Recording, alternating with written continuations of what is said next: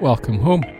This is Audio EXP for the 28th of January 2023, and the title of this episode is Have We Doomed D&D to NFTs? Catalyst is in the spotlight this month as voted for by patrons. There is an interview up on the blog with a talented illustrator, and in it we talk briefly about stereotypical art in fantasy RPGs. Should we strive for something other than rescuing the princess in distress when we bring gamebooks to life with art? Look, last week the podcast was dominated by Dungeons and Dragons open game license drama. And this week's short podcast, the same is true.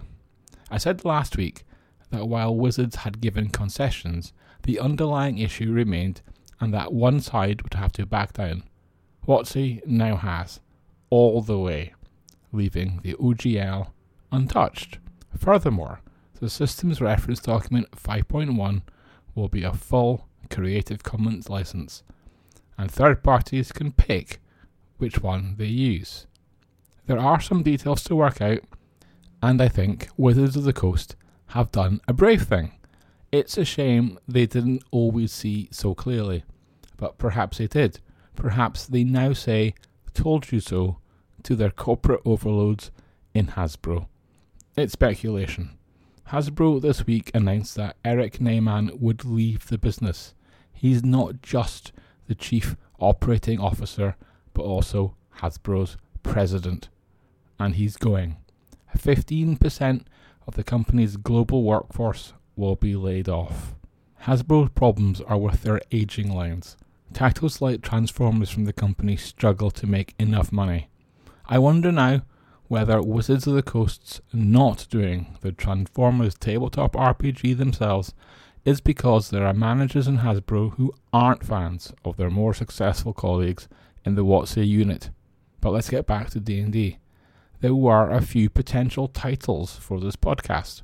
One was whether D&D can now become a fantastic showcase for Creative Commons and commerce coming together as an exemplar of business, which captures public attention in a way that Linux never did. To meet the targets that Wizards now faces, I hope they succeed, and I say that not out of loyalty to Wizards of the Coast, but because I want the Creative Commons offer to work. Another potential title for this podcast was that D&D 7 is now more likely. The next D&D, one D&D, so-called to avoid it being called D&D 6 and to try and draw the editions war to an end is still all to play for. However, if WotC is calling the SRD 5.1, then perhaps the community will call it D&D 5.1. The thing is, if Wizards can't make it a commercial success, uh, they will therefore need a whole set of new rules not part of the OGL or Creative Commons, and they will have to do a new edition and start afresh. That new edition will be D&D 7. What will make one D&D a commercial success? D&D Beyond will. That's another angle for future podcasts.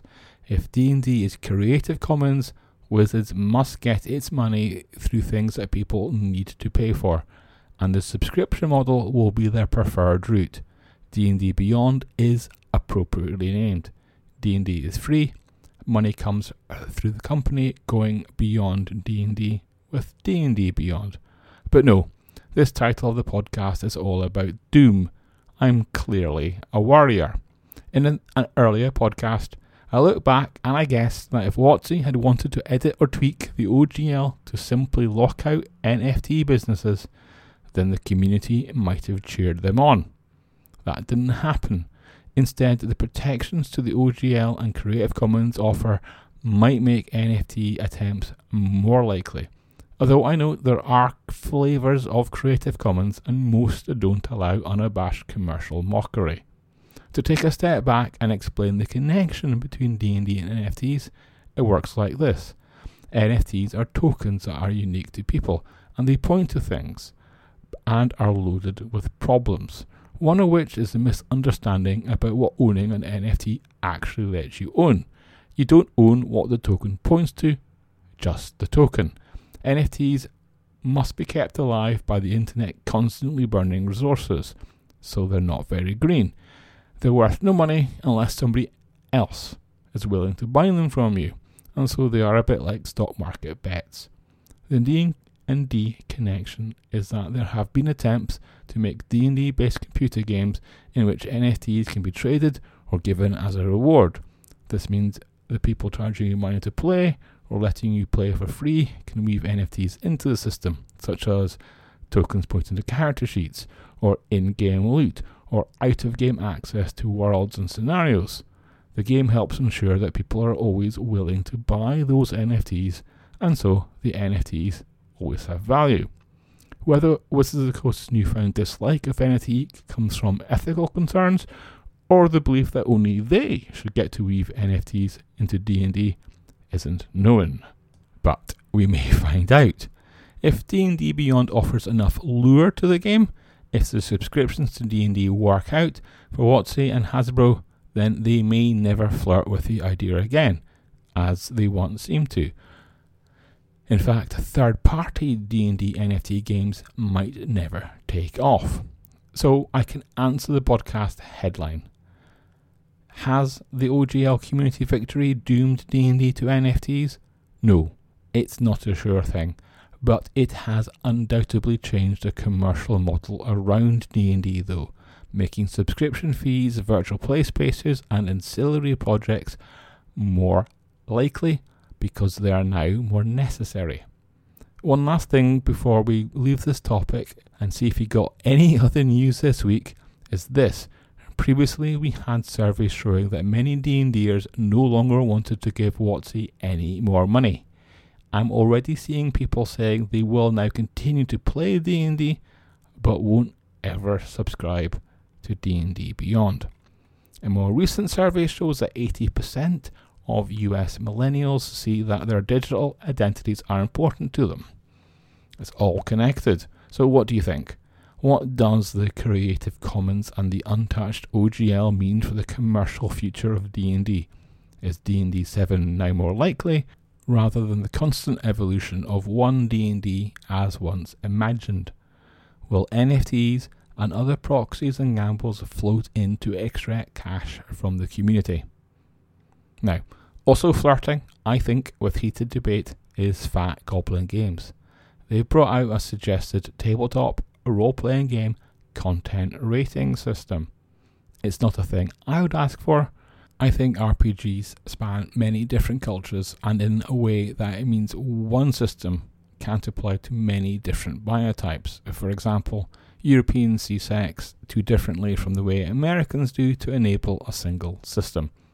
But I don't see the harm in the attempt, and I appreciate that some gamers might actually like a badge on a book, virtual or otherwise, to indicate a game is intended for mature readers. That might be a reason to buy it or avoid it. A far safer proposition comes from Nord Games this week, which is a Kickstarter, the Oracle Character Generator. It's raised about $150,000 and it has three weeks still left on the clock. It's a card based system to mix and match lots of prompts to help you come up with NPCs or PC concepts. Now, also this week we've had some freebies discussed on the Geek Native blog. One is Siegebreaker Games' Shattered World Introduction Guide.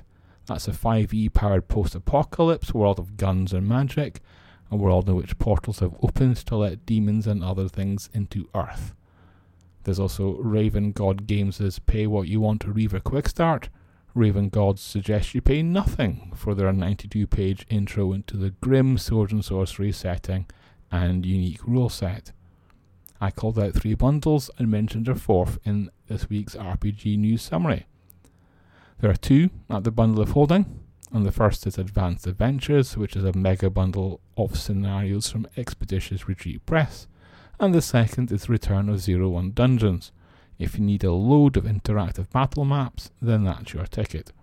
The call out was for the itch hosted Solo But Not Alone, which is in the third year supporting the Jaspers Game Day charity. And Humble, and from Kobold Press, there's RPG Worlds. One last thing if you want to be part of Gygax's family history, you can go to Heidi Gygax's own wedding reception, by securing the limited to one person top tier of the Till Death Do Us Part Kickstarter. You will also get Heidi and her soon to be husband's own 1E and 5E compatible dungeon crawl. So let's finish there. Enjoy your week and keep safe.